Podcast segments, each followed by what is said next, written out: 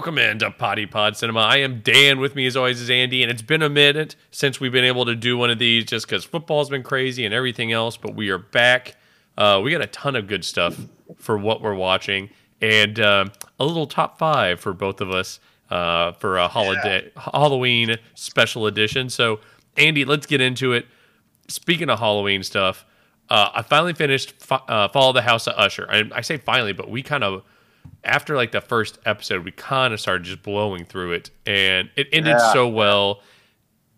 It, it was so good, and we kind of, you and I kind of talked off the air about what our favorite one. You know, there's Midnight Mass, there's Fall of the House of Usher, there's the Haunting of Hill House, and then there's one that you watched that I didn't that you said was not great. Well, I I, I liked Ha- Haunting of Bly Manor, Yeah, um, but I think that a lot of people did not like it. the The thing is, uh, and we've talked about this off air, it was an extremely different type of horror. It was more of a tense mystery type thriller, and uh, or, or type horror, but it wasn't nearly. It, it wasn't scary. And it came out one year later, so people were really expecting Haunting of Hill House Part Two yeah, and it was so different that people got upset and were like, "Oh, well, this isn't even scary," and like th- there were not jump scares. Like it was not that kind of a movie. yeah. Um, so I enjoyed it a lot, but I understand why other people didn't. It was a remake of Turning of the Screw, Okay, all right. so uh, yeah, Yeah, I mean, he uh, likes doing that kind of stuff because in this, it's Fall of the House. Now, I've never read Fall of the House of Usher, uh, but some of the other parts that were in this, I know, like they recite the poem for Annabel Lee and Midnight Dreary several times. I remember that one. The Raven, The of course, is big. I mean, all the chapters are in there. Um, this was, yeah, but this was excellent. This like goes up with those other two as being equally just as amazing. The casting, yes, you know, he uses a lot of the same cast in this. He's added a few new ones. Mary McDonnell was amazing in it. Uh, Bruce Greenwood, last minute addition, actually a substitute in this because it was. Frank Langella, who's an amazing actor, but a bunch of stuff came out about him being like racist and misogynistic, and they finally had to move on from him like in the middle of shooting. So I had to go back Yeah. and reshoot a bunch of this stuff with Bruce Greenwood. And you can kind of see a little bit of it with some of the editing where they can kind of just put him in a room with some other people by himself and it uh, and it wouldn't be too much where you know the cut they can kind of film they could use the film that they use from the other people and then just do him and just kind of intersperse it yeah, yeah, fair enough. but Uh, I, not not not ex- like it wasn't exaggeratedly so like it wasn't it it didn't seem choppy or uh forced like it still felt very like he was in the show the whole time Yeah. No, I, I, I I'm honestly, I, I watched the whole thing before I saw that that deal about it, that article about it. So I, I didn't notice anything. I mean, maybe if I'd known when I watched it, I might have been able to catch that. But at the time, like, I, I honestly, I, I will say this much: Frank Langella is one of my, and I, I would say Langella. I don't. I guess I'm wrong. I I, Uh, might- I think it is Langella Okay, I was like, oh man, I've been saying this wrong the whole time.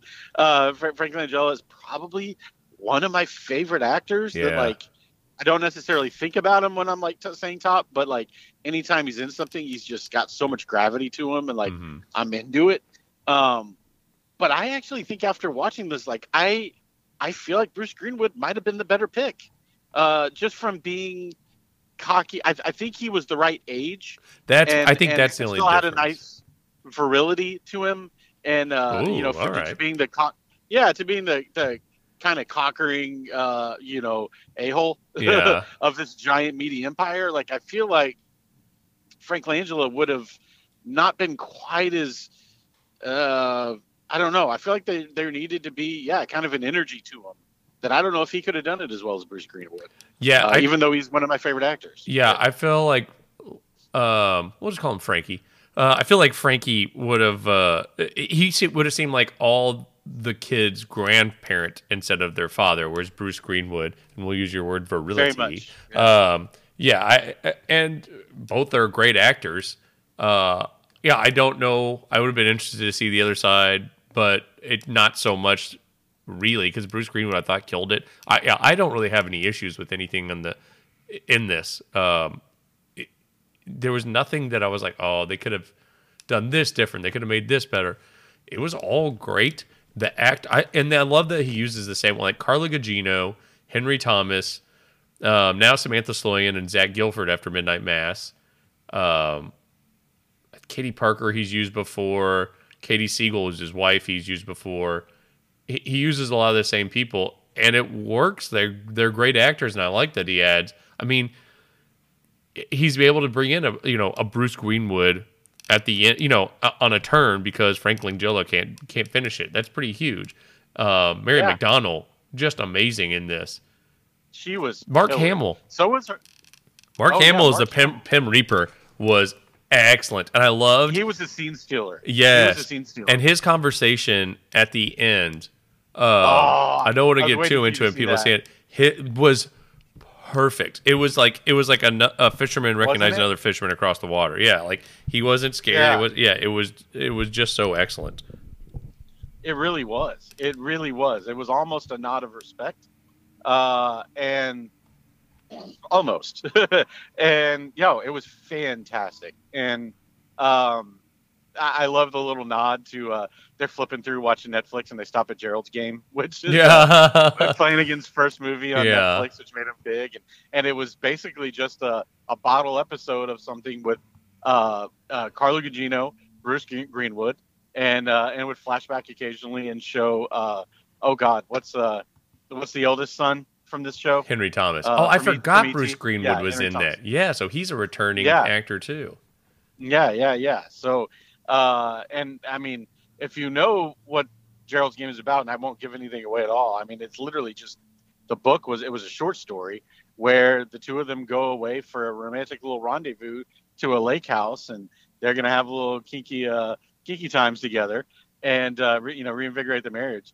And he handcuffs her to the bed, uh, and then has a heart attack Yeah, uh, and she's stuck miles away from anybody, handcuffed to a bed she can't get out of, and and that's the movie. And it sounds like, well, you can't make that interesting, uh, but they do. They very much do. It's a great movie, uh, and the two of them do a great job. But uh, anyway, yeah, I just like that little throwback to them. Um, but yeah, overall, the movie. I mean, from uh, Midnight Mass, and uh, they brought him back uh, as the young Bruce Greenwood, and uh, uh, Willa Willa Fitzgerald. Fitzgerald. Yeah. yeah. She As was excellent. I don't know if I've seen her in anything before. At least I She's can't- in Reacher as the main Oh character. but God! that's the only Oh, that I've was such a in. bad show. Yeah, It was bad. Yeah, it was it was a Fast and Furious level uh, TV series. Uh, but uh, like, yeah, but she was she was in that as the main character or one of the. Looks like sorry, she- one of the two, three oh, main only an episode of Billions, which I've heard good things about, but I still haven't seen. Yeah, I don't know I, that I've seen her in anything. I don't know really how she Yeah, where I, she ironically, She's excellent. I, ironically, the the other main character in that, besides uh, Reacher himself, is the guy who plays the young version of Carl Lumbly. so she brought them together as a pair over to, to the Fall of the House of Usher. Um, so yeah, no, I, the the actors did an amazing job, each in their own right, for every step of the way. Um, and uh, uh, the I thought that this might. How do I say this? After the first episode, I'm like, well, we know what's I know what's going to happen now, right? Like, you know, it's going to end poorly for everybody. Like, he shows you up front in one of the first scenes, so I'm not going to give anything away here. He shows in the very first scene, like, all of his dead kids Yeah, at, uh, at the very beginning. So there's, you know, how this is going to go. And then you see as, like, one of them gets knocked off in the first episode, you're like, okay, well, we're probably going to lose one every episode, right? And then it's going to end with, like, it all coming down. Um, but it didn't take away at all from the enjoyment of the series. Like, and, and and there's other parts that are supposed to be, I think, supposed to be mysteries, which to me, what oh, I I guessed from like the first time I saw his boss, his new boss, and what, uh, what are you talking about? What are what's supposed to be mysteries? uh, what happened to them, uh, the reason they needed an alibi at the bar. Oh yeah, And- oh yeah. I figured Yeah. that pretty. Yeah, I figured that pretty quick. I Yeah, didn't. right under- I didn't. bat. Yeah, and then I, when he's and I, if you haven't seen it, um, if you haven't seen it, kind of fast forward a few. But it, it, Yeah, when they he's staring at the wall the whole time, I was like, I figured that's what happened. I didn't figure the extent of it, like the jester and all that, but I figured that Yeah. part of it. But it didn't take anything away No, from it the didn't. show. It didn't. Like there was Which I nothing feel like about it it, where when you knew about it, there was yeah, there was nothing that that made you feel like you had to guess more because it was everything was still surprising. The how and all that was kind of the point, as opposed to, um, w- you know, knowing that they that they were going to die. Yeah, and it was like from the very beginning, they're like, "We're going to tell you up front, like these are all terrible people." Yeah, and and yet each episode we're gonna we're gonna build up and give you a little backstory on each character and give you a tiny bit of sympathy before we we tear them down and show you why they deserve to be torn down um, through the eyes of uh, again without giving too much away uh, a demon uh, so that was I, I it was just so gripping and good and jump scares in the right places for the right reasons because jump scares can be very lazy. Mhm. Um, th- these were not that. Uh, these were built up, and there was story behind the reasoning of the jump scares and how they jump scare. Like I, I was just like I was almost applauding as I watched this series. Like it was, it was so fun, and I want I want to know if you uh, if you caught this because I thought this was a brilliant piece of writing. So they talk about the fact that um, the Carla Gugino's character is from a place outside of space and time. Um, they talk about that a couple times. They actually use a, that phrase, and uh, uh, Arthur, uh, not Arthur Pym. Is it Arthur Pym? um, Mark, I just call him the Pym Reaper. I like, I just like Yeah, the that. Pym Reaper. Oh yeah, it's Yeah, Arthur Pym, Pim, but yeah, Pym Reaper. Yeah, Pym Reaper mentions uh, telling you uh, uh, the kids stories of seeing this place outside of space and time as he was crossing the Antarctic and uh, on this incredible voyage he did when he was young and, and, you know filled with monsters and they didn't believe him and then you know Carla Gugino says like I've seen you before I waved to you and you're like ooh and uh, but anyway when they're when they're making their their deal. Uh, Who? Said, who's who's making uh, the deal? uh, the the uh, Greenwood and, and his uh, Yeah. sister. They're making their deal with the devil, if you will.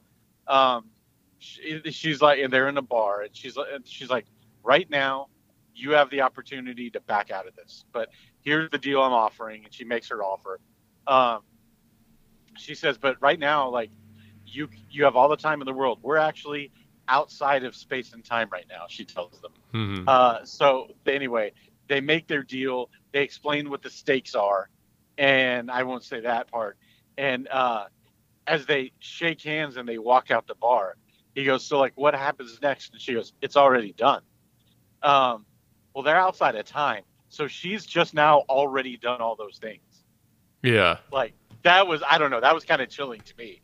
And she's like, "It's already done." Like she literally already did. Like it could be read as like it's too late, you can't stop fate, but like I could read it after them saying we're outside of time multiple times. It's like she sees all of it, so she's already done it. she already knew that they were uh, going to accept. Yeah, yeah, Yeah. and then and then already done all the doing that Yeah. happens during the series.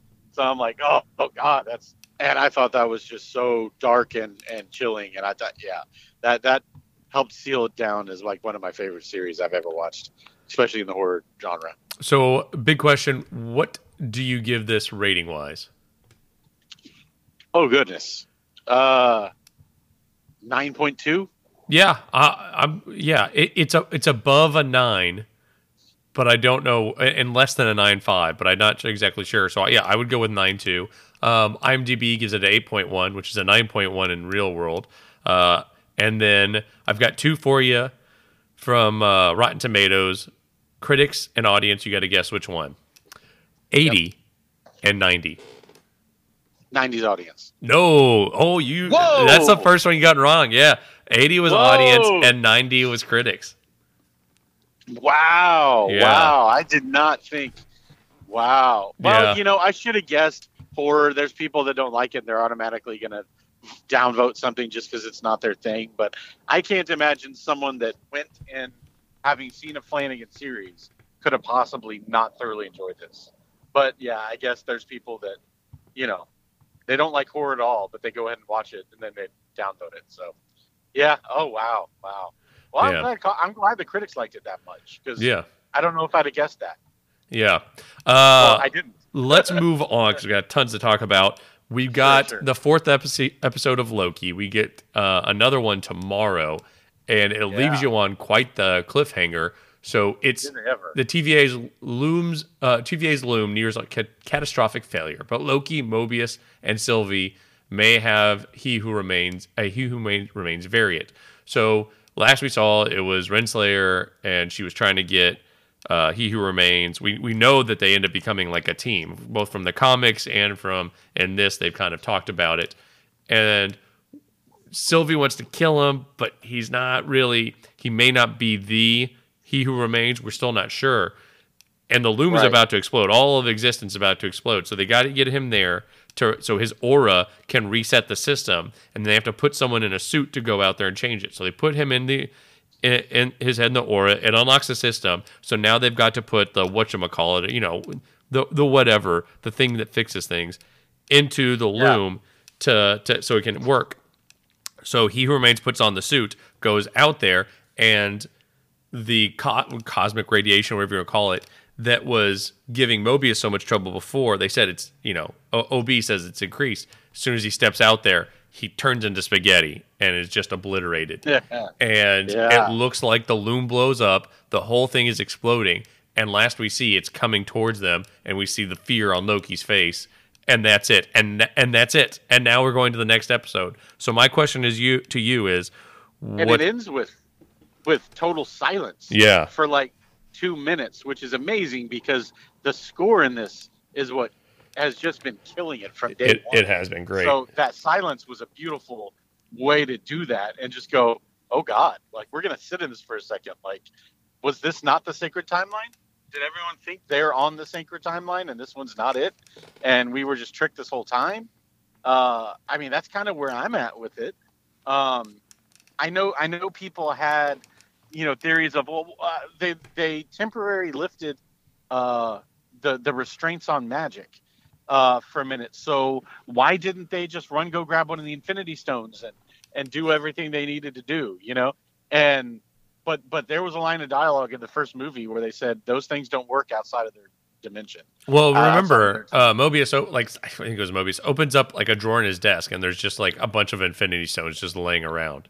Yeah, yeah, and they said that those don't work outside of their timeline. Yeah, So so that that's why you couldn't just go grab one to like finish this. You know what I mean? hmm Uh, so yeah, I'm I don't know. I mean, this is the first time I'm just totally at a loss. I'm like, wow, this was so well done. Yeah. I, I don't know what to expect because, like you said, I mean, we've we've had more than one reference to to the point they even called it out and said it this episode of, you know, the snake eating its tail, um, and, and you know, fate and all these different things.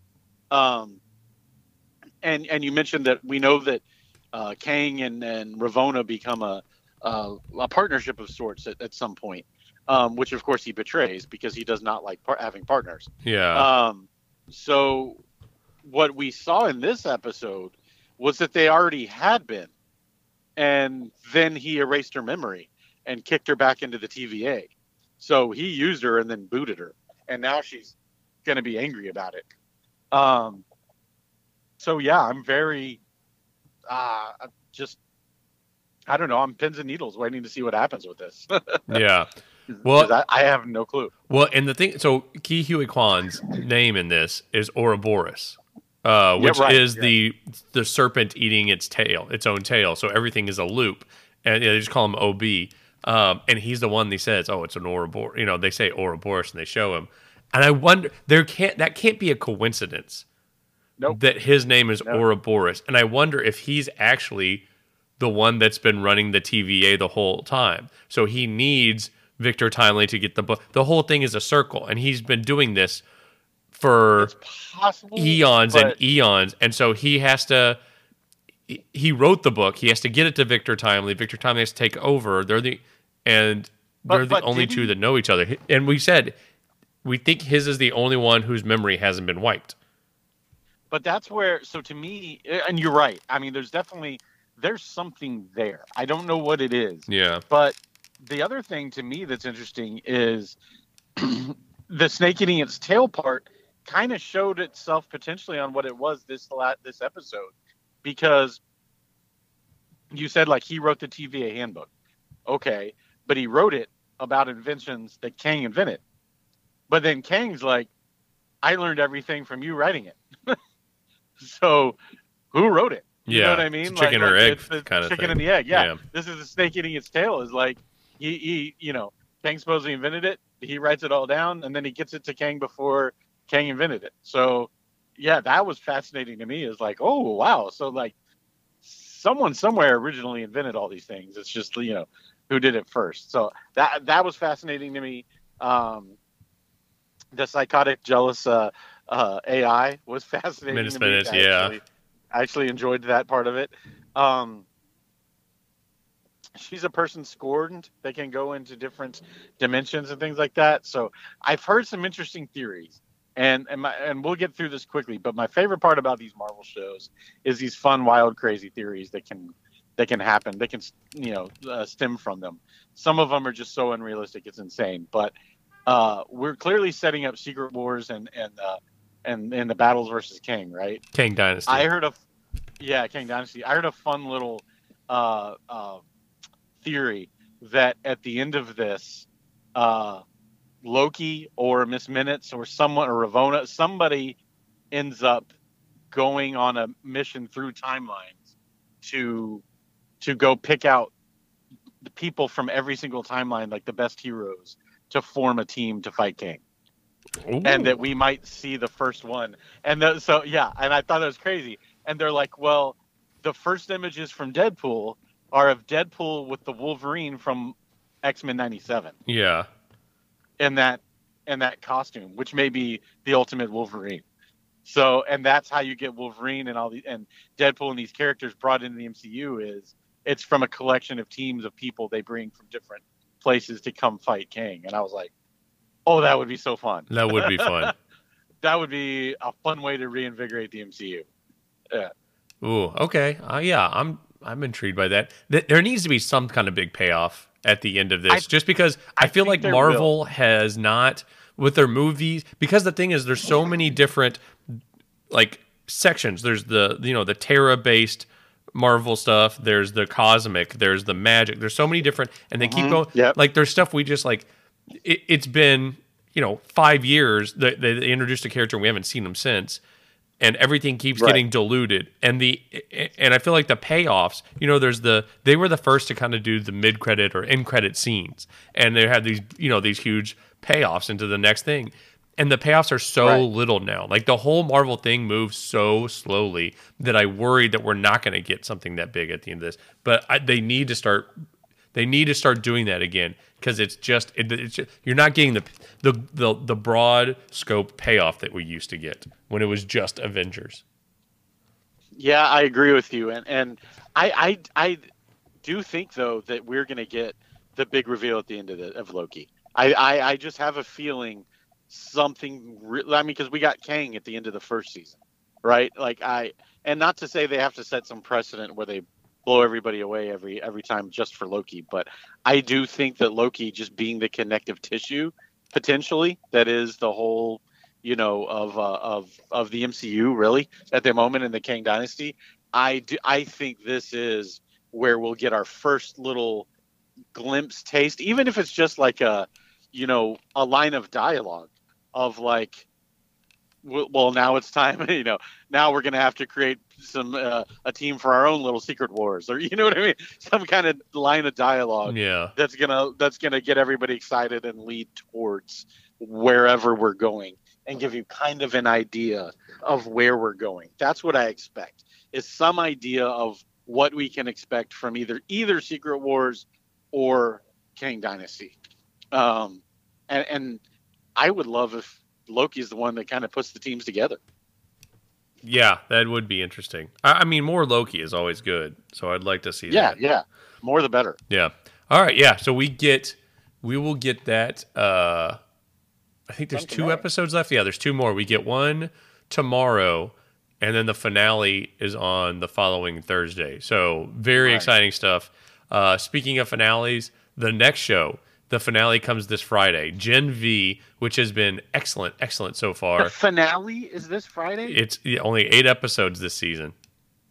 wow, Yeah. that is too short. I Okay. agree. It was been it's been so excellent, and they've done a good job of bringing in like they brought in Mallory this past episode and Victoria Newman, so there you knew it was going to start to kind of cross over into the boys, but you didn't really know where. And I think they're starting to use those characters to do it. And and Yeah, this, and Mhm. yeah, that's a good point. Sorry. no, go, go ahead. you can't have Anthony Starr every episode or uh, you know Karl Urban or stuff like that because then you you drive up the cost of filming the series. yeah, Uh, frankly, I mean it's literally just that. Um, but Mallory was a great way to kind of start looping them in, as well as the uh, what's the woman's name that was the senator? Newman. Uh, the, yeah, Newman. Uh, showing her power in yes, this movie uh, because I never I put together. the same power. Yeah, that she Yeah. had the same one as Marie Moreau. That's Yeah, wild. it that- makes sense. It it didn't. It, It wasn't a big really leap. It makes sense, and it felt intentional, um, like from the original, from like what her power is, and it. Yeah. And now it becomes a much more interesting, um, just dynamic, especially between those two, and also what's going to happen in the future. Um, this episode, we saw well the whole time. You're thinking Shetty's bad. Shetty's bad. She's trying to get rid of all the soups, but for I don't, not a good cause, but a what she thinks is just. Basically, her uh, husband and daughter were killed from that plane crash that Maeve and Yeah. Homelander were a part of, uh, and kind of well, really kind of caused. And so Brilliant. she's coming. She wants to create. The Woods is all about creating a virus that will kill all soups and become incredibly, incredibly viral. And when the doctor that's running it finds out, you know, he's like, I don't want a part of this. You know, Vought would be mad, and so she tries to take it to who she thinks would be sympathetic and Grace Mallory, who also wants to keep all the soups in check. But she's like, no, this is genocide, and she knows like Yeah. there's Starlight. kill 'em all. Yeah, there's a few that actually could be good and worthy, um, but the ones that are bad need to be slapped. And this is this is the opposite. And I wonder, yeah, and, and I wonder, like, you know, kind of like in the X Men, like they kind of lead to, uh, like there's there's classes of mutants, right? Like there's ones that have, you know, game changing powers like Homeland, or, uh, but then there's guys who, you know, uh, can can blink really fast. you know, you know what I mean? Like Mhm. there's people, there's mutants out there who are perfectly innocent, who pose no threat, uh, and they're just living their lives, and some people don't even realize they're mutants. So those people, yeah, that would be pure genocide. So I like that side of it, and then I like the idea that uh, uh, Shetty, right? Mhm. Um, you know, we never really understood why she was like latching to Marie Monroe so much compared to the others, uh, and it makes a lot of sense. That to, my thought was with the senator uh, in the in the last season of the boys was like she's the one person who can kill Homeland. Like she could she Mhm. could pop his head. Like like everybody's trying to find how how do you stop this impossible guy? Uh, his head. like we finally got somebody who can do that, and Marie Moreau can do that, and Shetty might know that.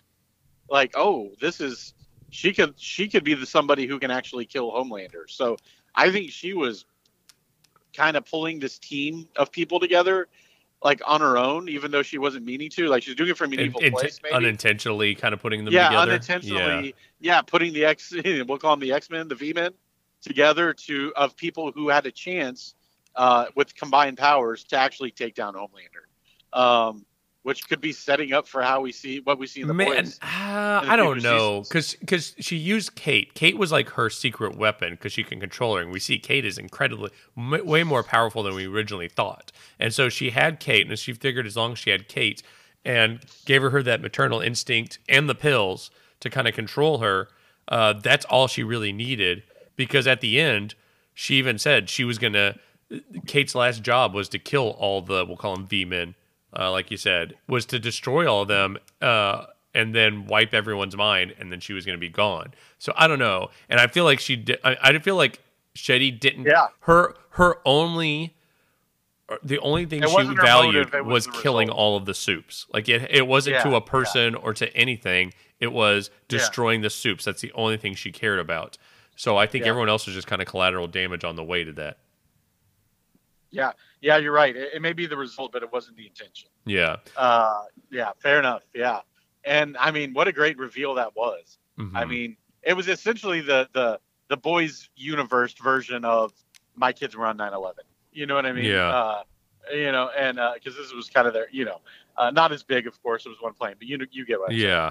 Uh, and yeah, that was that was masterfully woven in as a full universe, in my opinion. And I, I I would not be upset if we got yet a third show at some point set in this universe. Yeah. Like, this has been a blast. This has been a blast. Yeah, I don't know where I would want it, uh, like what it wanted, would want it to focus on, but I wouldn't be against it. Uh, but yeah, I enjoy that. I also want to bring up uh, the issue with Polarity, who goes on. Oh, yeah. uh, basically, it's like the Fox News, ver- you know, of whatever that Yep. that show is, and he's talking to them. He's supposed to be, you know, he's kind of the uh, the spokesman for all these people, and has a stroke uh, or seizure or something on TV, Yeah. and his powers just start destroying things, like you know, because he can control metal. and just starts bringing everything Yeah. in. His son shows up. They get him. They get uh, Polarity Senior onto an ambulance. He's like, "Oh, that's my dad." And they go, "Okay, come on." And Polarity starts having Polarity Senior starts having a another seizure, and it's crumpling the ambulance. And his son's trying to keep it from you know trying to keep things on the road. But From that co- imploding. well, Yeah. Yeah, but that's because that's going to be a big issue is now what do we do when these people you know get sick or something we kind of saw something similar with professor xavier in the logan movie It's, And- very, it's exactly where my it's mind a went. good Yeah. topic it's a good topic because like what happens if they become senile or start not being able to control bodily functions and stuff like that what do you do and especially with sean patrick thomas which i hadn't seen him in forever that's cool but uh when these guys start he's he's a still a fairly young guy i mean he's got maybe 50 at the most and Yeah. it's gonna be interesting to see how they pivot from that and what they do with it Yeah, because no, absolutely. I mean, that's his is more of a, a neurological disorder, right? And uh, and there's also mental disorders, which you know, what like the Logan you mentioned, yeah uh, that could happen, like mental degradation, uh, which and, and and she's very clearly, I say she, um, I blanked on the blonde girl's name. Uh, Cate? She's very clearly the Professor X, right? Like the, or, about- or maybe I should say, go ahead. are you talking about cate Yeah, Cate. yeah She's she feels I- like I a jean grey to me X. She's the Jean Grey. Yeah, that's what I was trying to say. She's the she's the Jean Grey.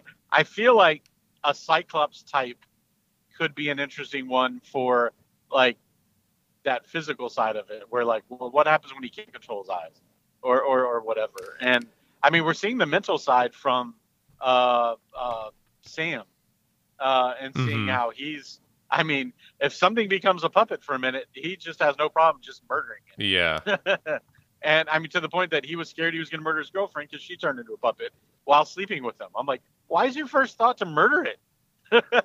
like, you know what I mean? yeah Uh, talk to the puppets, whatever. Just you don't have to murder it. I mean, he's been tortured for God knows how long. Like, no, exactly. yeah. Exactly. Yeah. So whether he's not whether safe. it's whether it's something he was, I don't want to say his fault. Whether it's something like he was born with, or they did it to him through the torturing, um, it kind of it, it, it does. I guess it doesn't really matter, but it's. Yeah, it's Well- what do you do with these people when they become too powerful and they can't? Well, like Homelander, like the that's another thing, a background Yes. story, and that's one of the questions they said. Homelander killed someone in broad daylight, and will charges bring be brought against him? And Neuman says, "I, you know, I trust in the justice system that somebody would have, but who knows how long this has happened since then?" And uh, yeah. and and it's a good point. Like, how does the justice system regulate these people, especially people as strong as Homelander? Yeah, yeah. What are you going to do about it? And uh, yeah, that's that's going to be that's going to be a big part of the boys, of course, uh, season two. Um, but yeah, and as far as uh, Gen V, I mean, I'm just really excited to see how they start intersecting in a more concrete way, or if they do. I mean, they don't, don't have to. Uh, they could be more of a side mission group helping out in this other way, and I'm fine with that too. So this is all fun. Uh, I also wanted to point out that we never mentioned Sam's deliriousness and and and, uh, and insanity. Uh, shows itself in Jason Ritter telling him to murder TV's Jason Ritter. on TV. TV's Yeah. Jason Ritter. That was amazing. Yeah. Uh, yeah. So I can't wait to see this twisted world as it unfolds. In the finale, what huge shocker is going to happen from it at the end, and then yeah, what we're going to see uh, in future seasons. I can't wait. Yeah, tune in next week and we'll go over everything from the finale. But yeah, very excellent show. Very exciting about all the stuff that's happening. Can't wait to see how that ends up. Uh, next up, Welcome to Wrexham continues. I didn't. Yeah, you're like it's the finale. No, there's there's there's 15 episodes. We just got to watch the tw- el- 10th and 11th last week, and the 12th just came out yesterday on Halloween. But um, yeah, this season has been like you knew they had to change from the first season because the first season was this plucky young upstart that you know that hadn't been able to do anything and it was kind of rooting you know it was rooting for the underdog. This one is all right they've got these two hollywood guys who just have dumped money into both the players and everything else and people saying well they bought their wins. Well i mean that's how you that's how you get better is investing money in something. So i didn't have a problem with that. But Yeah. this episode it seemed like or this season seems like the goal is they don't like being considered the bad guys. They liked it better when they're underdogs, and now they're trying to have Yeah. a lot of sob stories in this that take up like the whole episodes. That I I- I don't like the Gresfords, the episode ten, the darkest day in Wrexham history looms over the team and the town as they try to shift to a winning mentality. Like that is a sad event. I don't need a whole episode on that. It felt like they're just trying to extend Oof, this as I- long as possible. Yeah, I, I totally disagree. We, I, I thought that was the strongest parts of the season. Uh, uh, see, to, to me, the series is not about the soccer team. They've made that very clear from literally But we've gotten episode. barely any soccer this season, Andy. Di- disagree. And and have you seen the newest episode? It was basically an entire soccer match. Uh, and and they, It would have to be after the is- last one. Do what? It would have to be after the last one. It's kind of like how you and Yeah, I and disagreed. fine. The I- second to last I- one was the romance one between uh, Rob and and Ryan. Oh, the bromance. I, Yeah, I didn't I didn't need that one either. Like I could have gotten like Yeah, maybe like a segment or half an or half an episode at the most. I didn't need a whole bunch of it. I, I understand it's about the people and stuff, and I like that they did it. Who was the It's guy about the that town. It's about the town. I understand it's about said. the I understand it's, It's a- about the town a- as well. But like who was the guy not- that that Rob was like dragging around to the mining and everything? Uh, what are you talking about? There was a guy Rob. He like oh, drove drove him out there. I didn't even know. And the guy's like, "Oh yeah, my great grandfather went down the mine. I don't know, some guy from Yeah, he's- the U.S. or he's something." from he's from season one. He was one of the supporters, and he was on that board that was helping them buy the team. okay. um, at the beginning. And uh, no, the, what they said from the beginning was that this will be this will involve us, the two of them. It'll involve the soccer team, but the series is following the town and how the town is lifted up and how it changes based on the soccer team performing well. And so the emphasis has always been this is going to be about the town and the stories of the people that live here. Not a I mean the soccer team is going to be part of it, but it's it's how does the soccer team change the town? So if you don't make the town a huge part of it, then it matters. And to me, like one of the biggest storylines to that I find extremely interesting is how the girls team is being affected so directly by the men's team doing so well. Well, I like like, they that. don't- I enjoyed the yeah. Yeah, that that- that, that was, great about them getting because they've got some amazing. Yeah, they've got not just amazing players on there, but th- that's very interesting to me. But I, I just did Yeah, not. absolutely. Yeah, the the one before that was just like I didn't need a whole well, episode. like I thought it was important to kind of talk about that. I didn't need a whole episode. Oh man, I didn't yeah, need a whole episode of the could- bromance. Could not disagree more. That uh, that's that's honestly one of my favorite episodes of the whole series. All right. Is uh, I mean, it's it's so important to the town. It's a huge part of the history of the town, and I mean, and I hope they do more next season. I mean, sure, you can tighten it up and give me just ten episodes a season, and it's only about the soccer team. But No, I don't. It, I don't want it to be just about the soccer team. said, I like that and- it's about and- the town. Yeah, and I would love. I mean, I think in everything Rob McElhenney does, which I don't think it's a secret, he's kind of the one producing this series more so than Ryan. hmm Uh, when you watch Mythic Quest and and and uh, things like that, uh, his his when he when he takes a whole episode I, don't want to call it bottle episode that's wrong but uh, he takes an episode away from the main storyline and uh, it ends up usually being the strongest episodes of the seasons. And uh, especially with mythic quest but also also on this like I, I just think it gives character and story to the people of the town that you didn't have prior. And, uh, yeah i just I, I, I thought it's as well done. And it's also showing why they're having certain things added to like the the um, the stadium because they brought that big wheel into the stadium and made it a big part of it. Yeah. So I think when people visit Wrexham, like as a tourist, I think it's going to be you know uh, what we would call in the TV world Easter eggs for them to see you know different things and like oh I well I know why that wheel's out here in the stadium and I know why this is part of this. So yeah, I I, I get why you didn't love it, but I, I also think that's part of what makes it so strong. Is it it brings more of the story of this tiny tiny town into focus. Well, I think you're misunderstanding. It's not that I don't want the town parts because the town parts are excellent. Like they are. I felt like last season it was very much a third of them uh, of the owners, a third of the the soccer team, a third of the town, and I liked that a lot. But then Okay. But in this, but like I didn't need the whole episode about bromances. Like an episode just about bro. I didn't. I don't need that. Like that's unnecessary to me. And it's the lowest rated episode they had last season. So Yeah. uh, I mean, Yeah. I, I didn't need to know any more about that aspect of them. Um, this one, it's called Gresford. It's about that. This was actually one of. It's an eight point three. It's higher than some of the other ones. But I would say typically this is a much. Yeah, I'm looking at some of the scores there's a lot more sevens in this. I don't think there was. I think there was one seven, uh, in season one, and it was the bromance episode.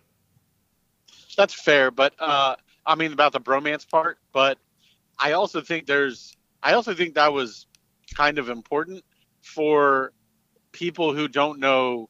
I mean, you and I know everything about Rob McElhenney and his wife, his shows, everything he's done. There's a lot of people who truly did not know who Rob McElhenney was. Yeah. Uh, and and knew Ryan Reynolds only as an actor.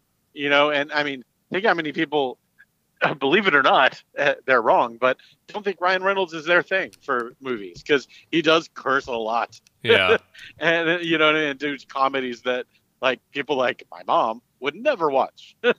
so eh, I think it was good for a lot of people who didn't know who they were to see them to to see the love they have together as owners and and and propel that as okay i got that i know who they are now that's out of the way future seasons i know more about these guys and i'm and i'm invested in the owners as well so i get that it wasn't the strongest and but I, but i can see why they thought we should probably do at least one episode about this so that you know because really it was the ownership episode which you know is part of the team Yeah. so Yeah. I mean, you do need to know a little bit about the owners, and that's who they are. Yeah, So, I just I didn't need a I, I didn't need I could have done a half episode of that. I didn't need a whole one. But so we've got a new one from yesterday. I haven't watched that one. I will watch that tonight for sure. And then we it have is great. two November they come out November seventh, Family Business and Worst Case Scenario, and then the finale, Up the Town, question mark, um, is November fourteenth. Yeah, it's it's still a good show. I, I will wa- keep watching seasons of it. I'm excited to see what ends up happening. But uh, yeah, the, that one was not my favorite. Next up, Invasion. So this is season two on Apple Plus, and I have not Yeah. seen any of this. Uh, you said season one struggled, but season two got better. Yeah, and- yes, and and that's what I was gonna say. Yeah, season one struggled in the first half. There was like, okay, there's like too many storylines. How are we gonna bring this all together? And they do a great job to end the season, but it did take me a little longer than it should have to get into it.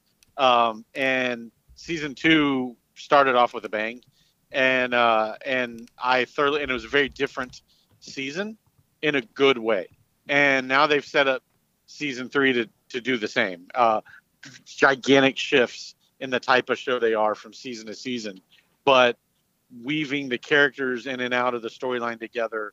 You know which ones are interacting with the others um, in a great way because they're in different continents. it's people around the world, and it's like, well, how do we get this kids in Britain to interact with this soldier in U.S. or the scientist in Japan? And they're like, and they did it in a very organic way that worked out really well. And uh, yeah, I thoroughly loved season two. Uh, I thought they did a great job. It's definitely a slow burn show, um, so that never goes away. It's almost like watching. I think I've said this before, but a good version of an M Night Shyamalan show. You know, where you're like, if you don't, if if you're, if the only thing you walk away from was you didn't like the pacing, well, that's on you. you know what I mean?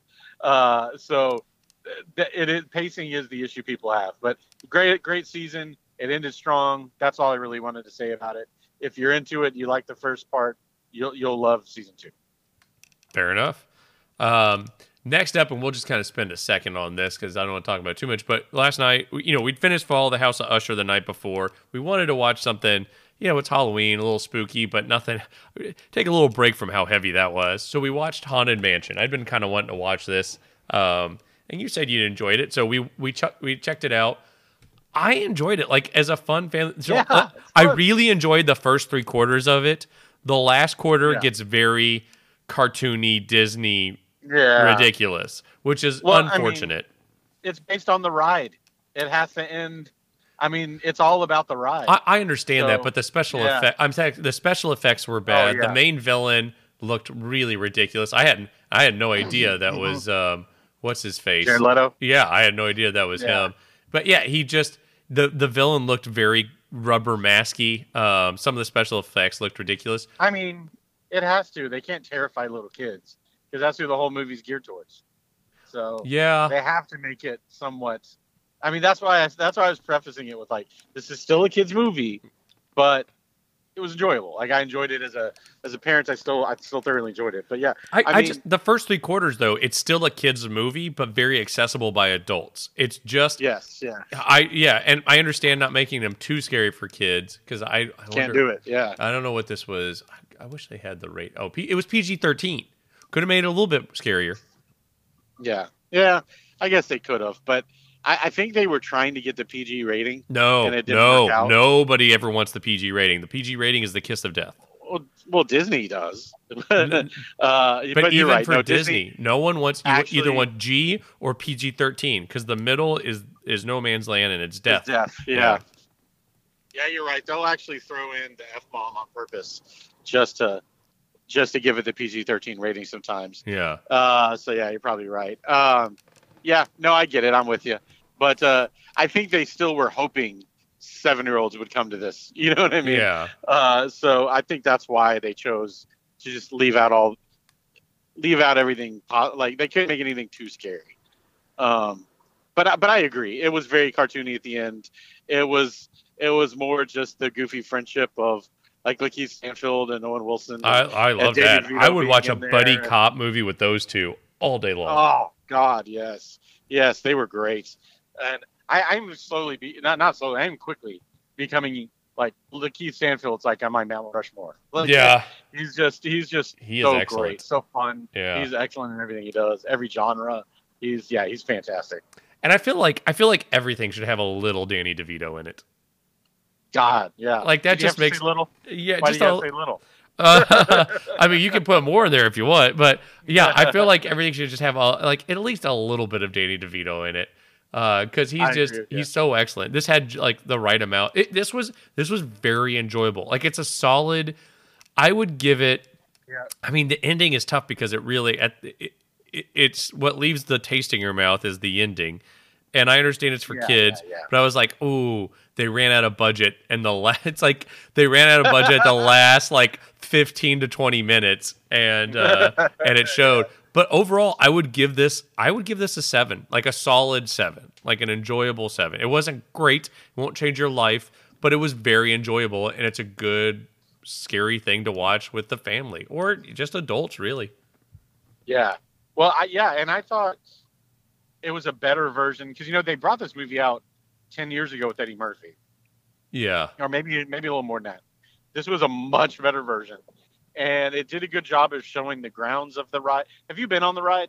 I, like a long, long time ago. I think I was in like Okay. junior high or something. So so it starts with the loom with the room lowering, which they did in this movie. It was like, oh, great throwback, showing the uh, the paintings, you know, as they're rising and everybody's got to hang on and the alligators are showing up under them. Like that's from the ride, and uh, and how it starts, and then the ending has those exact all those ghosts, those cheesy ghosts you saw at the end. Those are actually in the ride in the mansion on the ride, That's cool. and, and they look exactly the same. that's cool. So that's I figured I think that's why they Okay. did that. They're like, yeah, because then they want you to be like, go. Obviously, this whole movie is just a, a way to get you to come to Disney. yeah.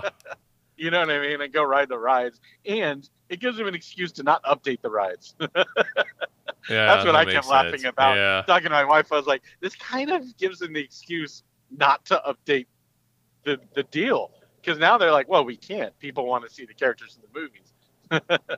so uh, yeah. Anyway, I thought that was kind of funny, Well, but uh, Shout out to the writer Katie Dippold who, uh, I mean, Yeah. to take the ride into what was like how do, I don't know how you uh, how you would take just haunted mansion the ride and turn it into a a, a, a decent movie, but.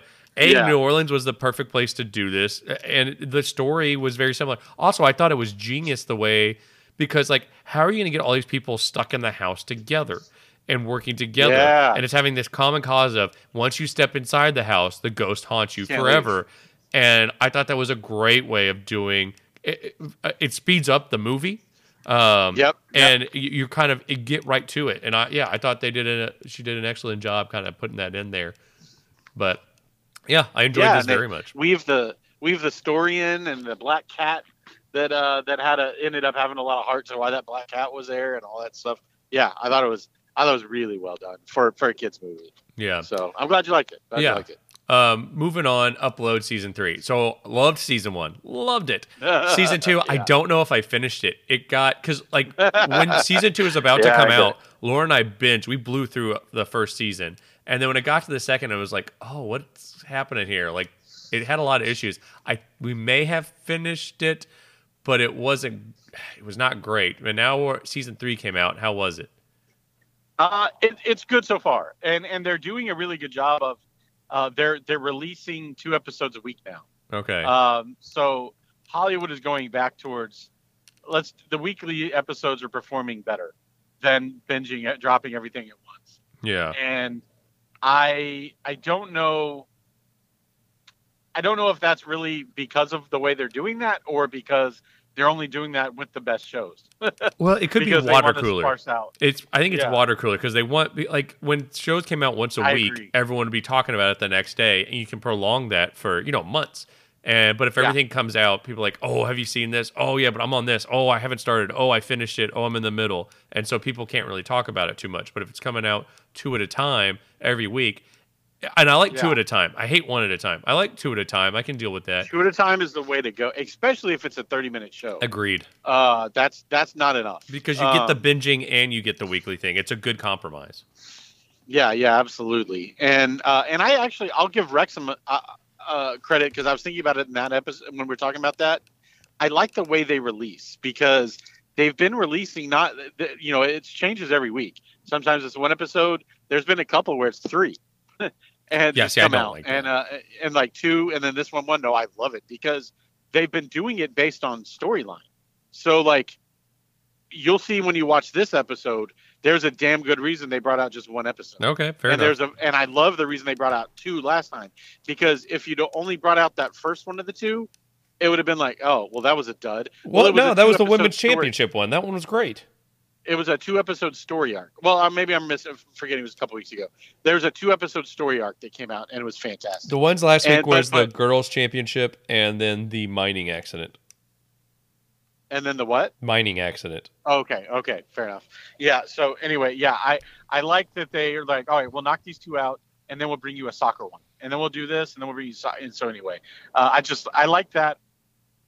I like I like not being a slave to the format. You know what I mean? Like it makes more sense to drop these two together. Okay, then do it. Like I like that. And and uh, our Flag Means Death has been doing two at a time. Uh, I like that as well. So yeah, I'm I'm fine with the weekly, but I'm with you. One a week is not enough. Two a week is working really well. Upload has been good. So they could have called the second season download. so uh, because it was all about like you know their heads explode when they're uploaded, you know, as they're dying or whatever. Yeah. Uh, in the first season, the next season has been about how do we find a way to build a body genetically to download people back into it, um, and that's what they're trying to do through the second uh, season. Um, and then the third season is a little bit of living life, knowing it's short lived, and what's going to happen with their. I, I don't want to give too much away, but it's been fun. It, season three has been way better than season two. Season two was not good, uh, but season three seems to have gotten back to the fun and uh, lightheartedness of the, the the main two characters, while also having serious uh, things going on in the background. Is is kind of all I want to say. But so far, so good. Yeah, I'm I'm enjoying this season a lot more. I did not like season two. Yeah, I didn't um, either. Maybe I'll go back just, and because uh, I don't remember yeah. how it ended, other than me not liking yeah. it. But maybe I'll go back and try and give it a shot. Just watch the last three eps. Like you'll figure out the rest. okay, fair enough. Yeah. All right. Yeah. Um, then next on, and we kind of talked about our flag means death. We got the finale uh, for season yeah. two, and it was it was so excellent. I, I, this is such a good show. Mermen is the name of the episode. Uh, Stede, Zheng, Spanish Jackie, and the rest of the Revenge crew team up to take down a nefarious common enemy threatening the world of piracy. Yeah. Oh, and was it good or was it good? Yeah. Uh, yeah, this was yeah. excellent. Yeah, and who was the Prince Ricky Banes? The guy she cuts off his nose, and so he he wanted to be a pirate, gets his nose cut off, joins the the British uh, Navy and goes after all the pirates. And uh, this was it, it, the thing. And if you haven't watched this, maybe fast forward a bit. But this was a really, I thought, a good send off for Izzy Hands, whose role would not. I don't know. They could have kept him. Maybe Con O'Neill, the actor, wanted Yeah. to, to keep wanted to move on, but it was a good No, send off for think- him. I felt like you could have found more for him. He seemed to kind of just join the crew and be a part of them, and could have served a purpose. But um, I don't know. I thought that was it was a sweet ending.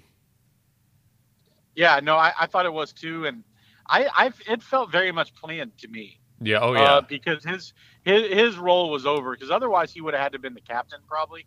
Uh, because no, he was fine being the the he, he had been the the right hand man the entire time. I didn't feel like he needed to be But- the captain. but but who would he be have been the right hand man to going forward? Because where we left off, I guess we got to go ahead and say this again. Yeah, if you haven't watched it, fast forward. Um, but uh, Stede and Stede and Blackbeard don't go off with the team with the with the group, so they leave the pirate life and they're going to go open their inn. Yeah. um, which was fantastic. That's all you know. Blackbeard wanted. Stede's gonna go do it with him. I thought that was an adorable ending for them. Uh, but the pirate crew goes goes out goes on together uh, to go off into the sea, and I feel like he, Izzy would have had to be the captain had they gone forward of that. yeah. Uh, and I think the storyline will make better that there's not a captain. So I, I think it makes sense for Yeah. probably what they're setting up for season three that Izzy doesn't really fit anymore, and he did he accomplished everything he had to accomplish, and he kind of gave his blessing, Yeah. in a way uh, of the relationship of Stede and Blackbeard, which was kind of the proper send off for them as well. So um, no, I, I I really yeah I really liked what they did with him through the season, and uh, it was an adorable love story Yeah. It was. uh, which yeah. was not how I expected it to be uh, when I first start, got into this series, and uh, I don't care. Uh, it was a, it was a lot of fun. It was silly. Uh, Nate Faxon's Faxon's character was his is it Faxon? The Uh, accent, his character, yeah, it was was fantastic. Uh, I just love every time they show him, and then having the seagull at the very end land was uh, was a touch of a touch of genius also. Uh, so I enjoyed that quite a bit as well. Yeah. No, it's this. It, it's a. It's just a really good show. It's funny. It's got a lot of heart. It's. I yeah. I enjoyed this. I, I was look very much looking forward to season two. I hope they get a season three. Um. Yeah, it's already been renewed. Oh, Yep, good. Yeah. it's coming. Then yeah. I mean, just give me more, and it'll be fantastic. I imagine we'll probably we might get a few more. They had some good. Um, good guest stars this season. I hope we get a few more next season. Uh, I love I love uh, the Swedes' relationship with Jackie and how he's like just so jiggerly is in love with her. And he's Yeah, the bartender now. And, uh, it's Yeah, Nate Faxon's starting to get better and better too. Um, that's what I'm saying. Yeah, he's he's fantastic. So there'll be a season three. Something tells me with Taika Taika Waititi's career that uh, there'll just be a final season. Uh, I think this is probably a three season show. because um, now he's gotten what he wanted, and so season three will probably delve into is it really what he wanted? you know, does he really want out of the pirate life and running this in, or will they be drugged back out to sea for some reason? Uh, and I'm thinking they will. Fair enough. Uh, moving on. So I have not. I, I, I like the old. We'll we'll talk about this, but Frasier. So I watched the old episodes occasionally, and they were reruns. I never watched it live. Um, I thought it was funny. The episodes I did see, but they're bring they brought it back, and uh, what is yeah. it's on Paramount Plus. I think there's ten seasons for the first season, and they are currently they are the fifth episode comes out tomorrow. Um, how far this are you in? Four in. I've enjoyed in. it. I I don't care. Yeah, it's uh so you know the original obviously is it's his character from Cheers. Um, so Frasier was a spinoff from yeah. Cheers. Um, and who would have so, guessed that was the spinoff that from Cheers that was going to work? Right? Yeah. No. No. Absolutely. And uh, and so yeah, he was. Uh, you know, Cheers was in Boston. That was a bar in Boston while he was a prof- uh, professor, or I forget what he was. He doing. was a psychologist, I thought. Or yeah, he was a psychologist. You're right. Uh, that had gone to Harvard, and uh, that's why he's in Boston. And so yeah, he gets a radio show in uh, Seattle, and he goes and he goes there. That's what the whole series of Frasier is about, and it's very sweet, all about uh, him and his brother, who are these gigantic nerds, but they were raised by a blue collar father. Not nerds. Not they're not nerds. They're pretentious dorks. I would say there's a different a difference. Okay. Uh, yeah, pretentious story. Yeah, they're yeah, good good yeah, good good save. Uh, uh, and then the dad. Yeah, the blue collar dad who was a cop, a retired cop, who was just like, ugh, and just the the way they kind of uh, interact, and it was really sweet. And you know, uh, in real life, uh, John Mahoney, who plays the the father, uh, he passed away a couple of years ago, sadly. Yeah. And uh, yeah, in real life, and so this season, this series follows uh, Frasier. His his dad in real life is I mean in the show is passed, um, and he's decided to and, you know his, his brother's married off and they're living their life so he moves out to back to boston uh, to go see one of his buddies uh, does his is, brother uh, marry the the nurse? Yeah yeah yeah yeah, yeah they got married. That's a good one yeah yeah. Yeah it was. And uh and so uh yeah so um so he, he takes niles' son actually with him to boston uh, who's like his assistant and uh, is hilariously uh, uh, I don't know. You have to see it. He's just good. And um, uh, he ends up getting roped into staying at Harvard and accepting a position as a as a basically a guest professor. Uh, and they really they really ham it up. And him and one of his best friends, who is a professor there, who's tenured and just doesn't give an F. Okay. anymore, and he's like the laziest, worst professor, uh, but he's intelligent. So Frasier's still friends with him, and uh, and it follows him reconnecting with his son, who's now grown up, uh, who's who was in the show. You know, Love had a son; they had a son growing up. Yeah. And his son, his son is a is a fireman now, and uh, even though he uh, he could have gone into Harvard, he dropped out to be blue collar on purpose, and that drives Fraser insane. Uh, and that's a good way of very, doing that. So you still have the dichotomy between like the blue collar instead of a cop as a fireman, and exactly, uh, it, exactly, and uh, they they the bar they like to go to. It's funny, like they drag him to the local bar. He's like, you know, I've spent my way too much of my time in bars in this town. And it was a fun little line. And uh, but the bar they go to in this show is called Mahoney's after the late actor. Oh, that's cool. Father. So I thought that was a sweet little touch. Uh, and no, it was it's very sitcom It is unabashedly a sitcom kind of a laugh track in it. I laugh track and everything. And I'm like, you know what? Like the first one, you're like a little cheesy, funny, you know, obvious sitcom setups and everything. And like by halfway through the second episode, I'm like, and I don't care one bit. I'm yeah. enjoying it. This is silly, goofy. I'm watching it for more like uh, uh, nostalgia than anything, and it's quite enjoyable. And I had a, I had a lot of fun with it. So yeah, it's been I've enjoyed it. All right, good deal. I recommend it. All yeah. right, yeah, I might try to go back and and try and catch up on that.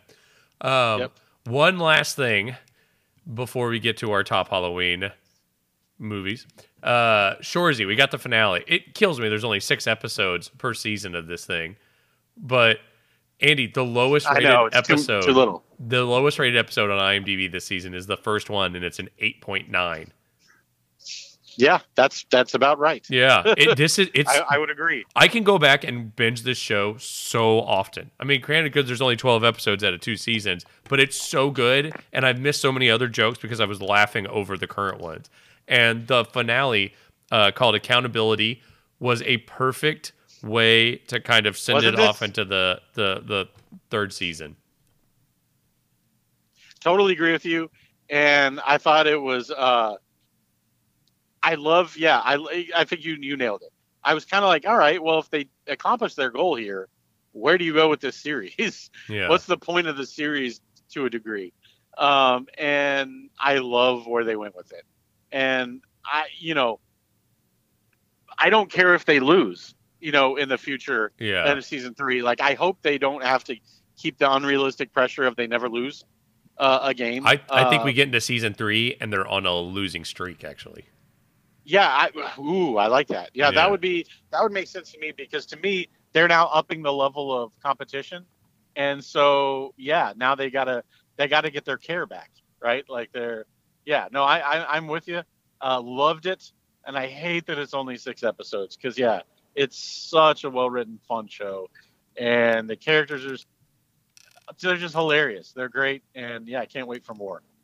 Agreed. Yeah, this was this has been so excellent. It's going to be hard. So it has been um, cleared for a third season. I don't know when that'll be. They're saying 2024, so probably next year at this time. But man, what an excellent, excellent show. Uh, with, I I wish this guy would do more stuff. Uh, Yeah, uh, what's you know, I wonder. Uh, oh, Kelso. Kelso. Yeah, Keeso. Yeah. Jared Keeso. Keeso, Keeso, yeah. Yeah, I wonder. So, I mean, obviously there was a writer strike, right? Uh, on a show like this where he writes his own series, do you, do you think he's really not writing a little bit at home? Yeah, probably could Like, be. you know what I mean? Like, like, yeah. It's like I wonder sometimes if that's working because, uh, if that's happening because, um, yeah, I mean, it's his own series and it's going to be resolved at a certain point, and he's not going to want to be another six months behind. But who knows? Who cares? I just I hope it's not a year and a half before we get to next season. Yeah, I mean, I don't see anything else like either writer or actor that he has coming up, other than Yeah. Letterkenny and Shoresy. Well, good. So Good. yeah, I'm kind of yeah. Hopefully we get some. Yeah, I wish he would do other things. I'm sure uh, he seems like a really talented guy. Yeah, very very specific comedic style is I guess what I meant. And Yeah, Uh, so yeah, I can see why it's probably hard for other people to pick up because he's got a curse. He's going to have a very specific style, and probably some people aren't quick enough to follow it. But uh, you know, other than that, I think it's a great, uh, a great style for me, and I'm sure it has a cult following that'll follow him to whatever the third series is he would do. But I'm sure whatever series it is will have the same pacing and style. Is my bet. yeah. I hope so. I could uh, just give me Yeah, more of love it. this. Yeah, that is everything we have for what you're watching. But we have a special treat uh, for people on Halloween today. Is that we're doing our top five scary movies and then the best scary series. There's not like a ton of scary series to pick from, so we just kind of picked one of our favorites. Andy, uh, we didn't do these in any kind of. They're not ranked or anything because that would take a lot of time. And the scary thing, what I noticed was like kind of looking up because I wanted to uh, kind of see just uh, like from a pool. I looked up like the 200 best scary movies from like a few different sites or something like that. Um, and it's funny because a lot of people have ones that I wouldn't consider scary. Um, yeah yeah but- it's a it's a it's an interesting thing to have to kind of uh, uh, define before you get going but i mean really anything scary can count but there's a lot of things that i'd almost call more sci-fi than scary and and so we just yeah uh, we'll have to we'll talk about that movie by movie as we go through this probably Yeah. Uh, so Andy, top five. What you got first?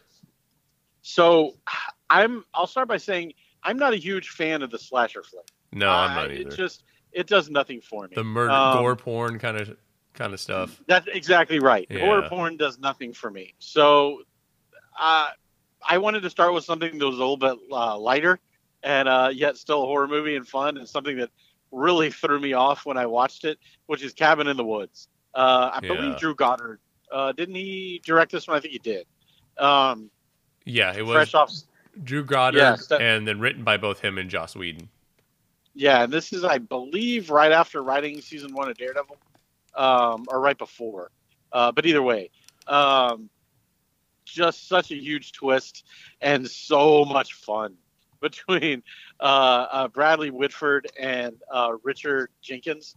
Oh my God, they have they have the best roles in this movie, and you don't even see them till like halfway through. Yeah. Um, and so yeah, this was I don't know. This is this is still if this comes on, I cannot not watch it. And a young Chris Hemsworth before he was famous. They actually they Yeah. made this movie, found out he was going to be Thor, and then held on and waited. Also, Brian Wright, Brian White is in it, who we love as Tavon from The Shield.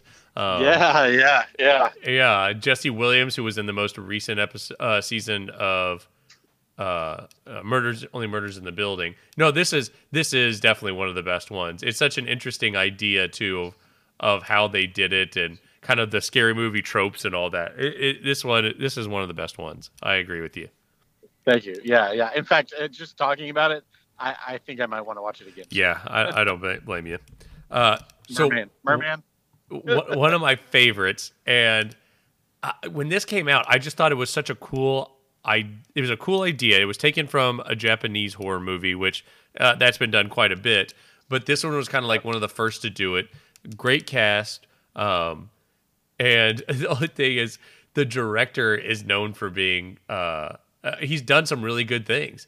So the mine was The Ring. Uh, I love Naomi Watts. She still wasn't like a huge name, I don't think back then. But Naomi Watts, Brian Cox, like there were some Yeah. decent names. Amber Tamblyn, there's some decent names in here. Yep. Uh, it's just a. It, I thought it was just a cool movie of you got to solve this thing. There's scary stuff, and everyone, everybody, when that girl starts crawling out of the t- the TV, every single person uh, pooped their pants on that one because it was so did, frightening.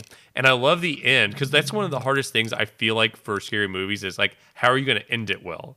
And the it best absolutely is. You, The- you nailed it. this was one of the best in that the kid goes, What happens? Because they're making copies of the movie to show to people because that's the only way to get the curse off of you from dying. And the kid goes, What happens to the people we show this to? And Naomi Watts looks into the screen and it just like goes black, like, Oh my God, we're the ones. Like now it's on us. Like I thought that was just such a cool idea.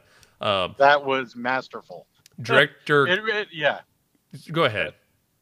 I was just gonna say, yeah. I that's my biggest. That's probably the number one reason I've I was turned off from horror movies a lot of my life was just the endings are always stupid. Yeah. I mean, stupid.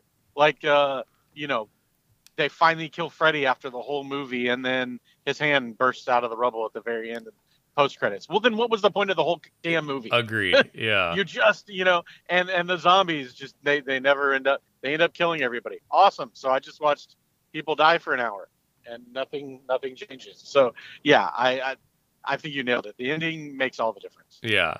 Uh, and this came from director Gore Ver- Verbinski, who had just done uh, The Mexican, which was it was all right. Uh, his next movie would be Pirates of the Caribbean: The Curse of the Black Yeah. Pearl, which is that's a ten. Like that's talk we Yep. talking about. We talked about a haunted mansion. This one, another. This kind of kicked off taking a ride from Disney World and giving it a whole IP. And it was great. He also did The Weatherman with Nicolas Cage, I think, and Michael Caine, which I thought was it was it was kind of I enjoyed that. Yeah, Yeah. yeah. Um, yeah, I, I enjoy the ring very much. Andy, what's your next one? I gotta think. I I would have to say The Descent. The Oh Descent yeah, was my next one.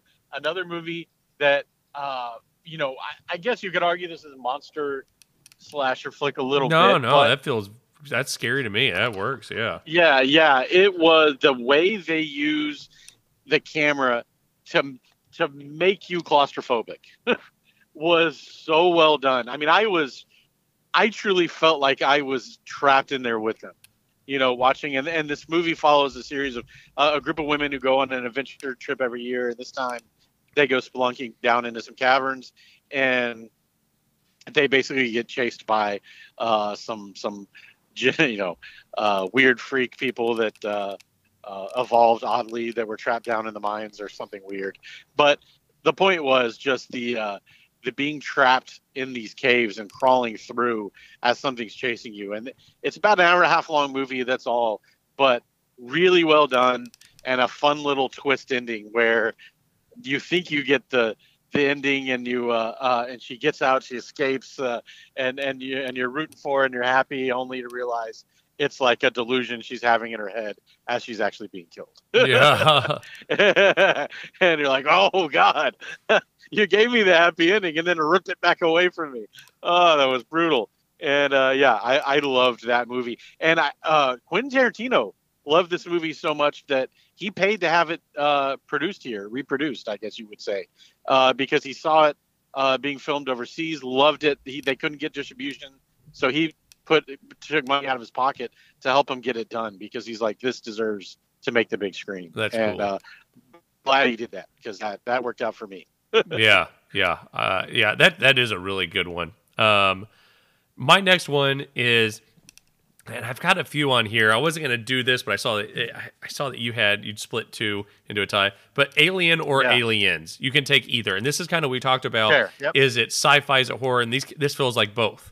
And Yeah, we kind of yeah, talked about Alien and Predator are those, and I feel like they can kind of be both. I feel like Aliens more, maybe more horror than Yeah. Predator, which feels more like at least the first one feels more like an action. Same with Prey, but Even Terminator. I mean, yeah, I wouldn't consider that horror, but it was brought out as horror when Yeah. it first came out. So yeah, yeah, no, I agree with you. I, I love the Aliens pick.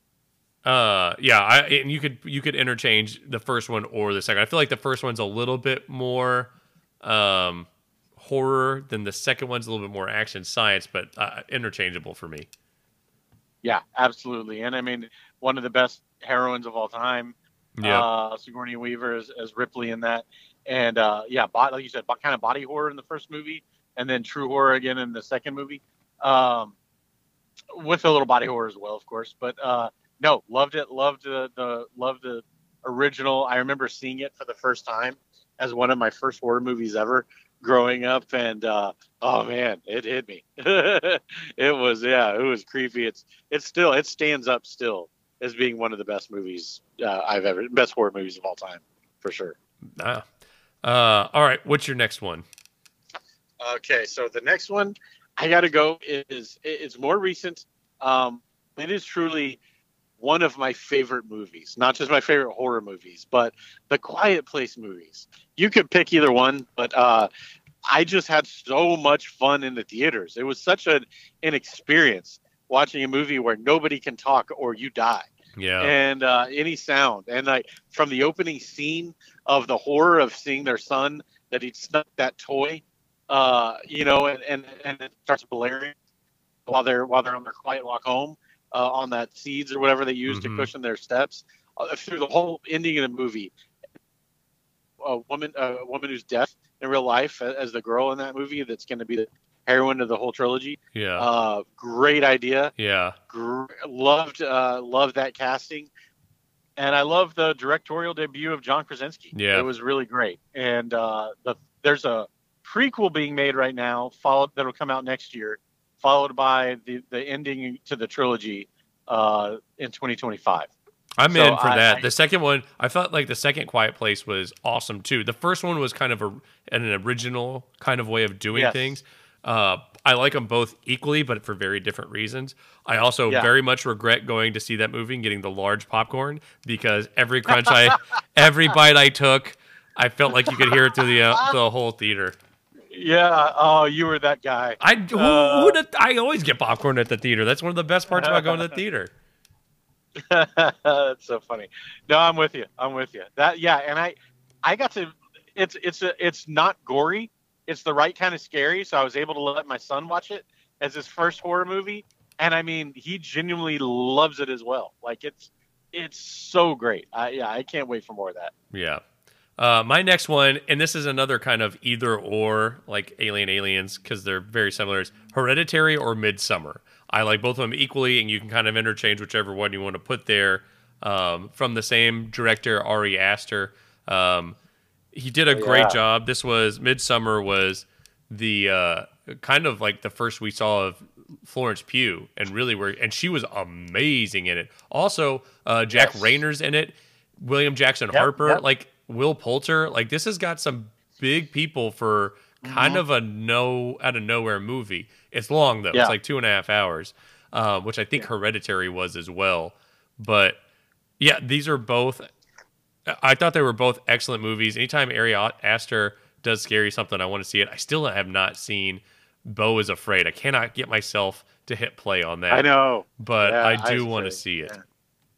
No, I'm, I'm with you. I agree. And and Midsommar was kind of a, it was almost a remake of The Wicker Man, um, which is fine. Uh, I mean, done masterfully. And uh, yeah, it was it was a very unique take on it, and I was a huge fan. So I think I was trying to get you to watch it for a while, and you were like, Yeah. "Eh." No, and then you called me, and you're like, this was great. I wanted to. It's just for a two and a half hour scary movie, you gotta like. That's a different. Understand. Yeah, that's Yeah. a different kind of thing. Uh, yeah. what's your next one? Um, so I would say my next one was I, I have a tie, um, and it was based on the shocking nature and twist ending of the movie. So Sixth Sense. Say what you will about M Night Shyamalan, but the first time I saw that movie Sixth Sense in the theater, oh my god, that was just. I think I was like 16, and I don't think I'd ever seen anything that blew my mind in the way that did. I mean, it was spooky and it was good as on its own as a scary movie and then to have that twist, which I'll just say that twist. I mean, everyone was- knows by it. I think you can cut it. It's, it's been 20 Yeah. years. I think you can spoil it. Is it okay? Is it okay? Yeah, I'll that-. But uh, but yeah, that was that was phenomenal. I mean, I and and oh god, I remember the same night I go to a party in high school, and somebody else had seen it the same day. You know, it was like opening day, also, and I hear him say uh, to a crowd of like 20 people, the movie was so amazing, it was so awesome. You'd never guess he was a ghost the whole time Oh, and I was like, I'm gonna drown you. We were right next to the pool. I was like, for them, I'm gonna drown you. Mhm. Like, I, I was so mad for these people. I'm like, you just screwed these people over of an amazing experience. And uh, yeah, but that was that that to me eh, was one of the top all time horror movies for for you know I know his he made some movies that were kind of some bummers after that that kind of ruined his name, but that movie on its own, God, that was that was amazing. Um, and did you want me to mention the tie? yeah. I don't know how you. I feel like back. mine, Alien, Aliens, Hereditary, Midsommar are very similar. But uh, if you want to try and link these two, you you I want to see you do the mental gymnastics to get there. Well, it was just the the absolute twist of what you thought the hero was the whole time, just like with Sixth Sense. So, uh, and Frailty, uh, uh, very different movie. Um, also masterful horror movie, um, but the, but at the end has this giant twist where you thought the hero was one thing the whole time, and then whoops, the whole movie got upturned upside down, and you realize the guys that you thought were the bad guys the whole movie were actually the good guys, and vice versa. Uh, and so that blew that another one. That was another Yeah. one that was just a mind blowing twist. And you've seen a lot of people try to have mind blowing twisting endings since then. They just kind of come out of of them- nowhere. Yeah, and but I but those two just I don't think anyone has held up to being quite as good as those two were. Outside of maybe Memento and Usual Suspects. Yeah, fair enough. Uh, all right, my next one. All right, so I've got this is my last either or, but I felt like these are very because they are comedies, but they're also horror kind of comedies. And I have Tucker, Tucker and Dale versus Evil or Shaun of the Dead. Interchange. I love them both equally. They're both amazing. Okay, And I feel like for Shaun of the Dead, you could say the whole Cornetto trio because I also feel like those You are all kind of uh, about the same. the The World's End, I think, was my least favorite by a smidge, but um, the whole Cornetto trio is great. And Tucker and Dale, for those who have not seen it, Tucker and Dale versus Evil is a masterpiece. I think they might be doing another one. If I'm, or they talked about doing another one. I don't know if it's actually in production. I'll have to look and see. But Oh, okay. Yeah, I mean, I, I definitely wouldn't be opposed to it. That's No. for sure. Um, and yeah, I, I I have to put Shaun of the Dead a little bit above Tucker and Dale, but uh, but I mean, The- it's hard for me to ever. the directing is anything bad definitely better. Like the, the production quality is be- definitely better. But Yeah. if yeah, I get yeah. Alan Tudyk and Tyler Labine together um, yeah, as Yeah, hillbillies, gonna- that's pretty fun. yeah, not gonna cry about it. Yeah, Yeah. no, no, no, I'm with you. those were those were phenomenal. All right, last one on the list for you. For me was uh, it's got to be Hereditary. Yeah. Uh, or Heredity. Hereditary. Hereditary. Yeah. Uh, yeah. Well, our actual Ari Aster as well. Uh, God, I mean, talk about a movie that sticks with you. uh, if anybody like pops their cheek and makes that sound, oh, I, I still jump. I still jump. and I, you know, again, I think it's fresh enough. I still don't want to give everything away, but uh, the the gigantic twist that happens when the well, screw it, when the girl dies, uh, was so surprising. Yeah. and just so horrific, and the and the and the understanding of what the the, the quote unquote hero does of uh you know like not knowing what to do about it and just almost like pretending it didn't happen in his head and just running upstairs and like trying to be like okay i'm just gonna go sleep if this didn't happen because it's so horrific and that he did this. He, do, he doesn't know how to handle it. He's in shock. And then hearing the discovery of the mom finding it the next day oh my god it was just Well, don't give too much was- away. Don't give too much away. yeah okay You're like the fair guy enough at the pool. Yeah. Yeah, yeah, yeah, yeah, yeah. It was it was so gruesome and hard to watch and and, and brutal, like gut wrenching and But there was stuff for a reason for like instead of just like the, was. the horror porns we It were talking was. about. yeah, it was. And then there's so much that's going on through the end of the movie that was just it was masterful. It was well done. It was uh yeah, I I I could not believe how good that. and I and that was one that I was late to. I was very late to it. I remember everyone talking about it and I was like, uh uh and then like I I think I saw like the photo of like the poster of it. She's like crawling on the ceiling. I was like, nope, seen that a hundred times. Never liked it. Yeah. You know, uh, and uh, I was wrong. This was a great, great, great movie. yeah. Um, my last one is Pitch Black. And Bravo. uh, uh, it's the thing is is what people understand is there was a time in the late earlys uh, early 2000s when Vin Diesel was an actual actor he wasn't just uh, a prop uh, a shirtless uh, a sleeveless prop that made ridiculous action movies he was actually like a pretty good actor like we've talked about how we liked him in knock around guys and he did Iron like Giant, Band Yeah. of Brothers. ba- and uh, not Band of Brothers um, Yeah, I know. No, Band of Brothers. no not no, Band you're of right. Brothers Uh, Saving Saving Private Ryan. Ryan yeah Yeah, sorry. And- thank you. You're right. and uh but like there was like he, steven spielberg made that for him because he had done these short movies uh multiracial Yeah. and other things that were like he was an up and comer as like both a director and an actor and Yeah. this was like one of his best roles honestly as riddick like was one of the coolest the problem is doing like and i felt like all the riddick movies were good but this was the best showcasing of riddick of the character riddick because you didn't get a ton of him he was just this loom, constant looming threat and it was like a small budget like australian movie although it has keith david in it who i just absolutely love me some keith david um, Yes. and uh, cole hauser and it was so Of it- the Warner Brothers. Yes, of the Warner Brothers, Cole Hauser. Yeah. Uh, yeah, I, I enjoyed this so much. I thought this was such a cool movie. It was, it, it was in that narrow window of when Vin Diesel was actually talented. And uh, if you get a chance, go back and watch this. I mean, it spawned, it spawned a ton of things from it. The director David Twohy's not really done much other than came back and did another. He is not.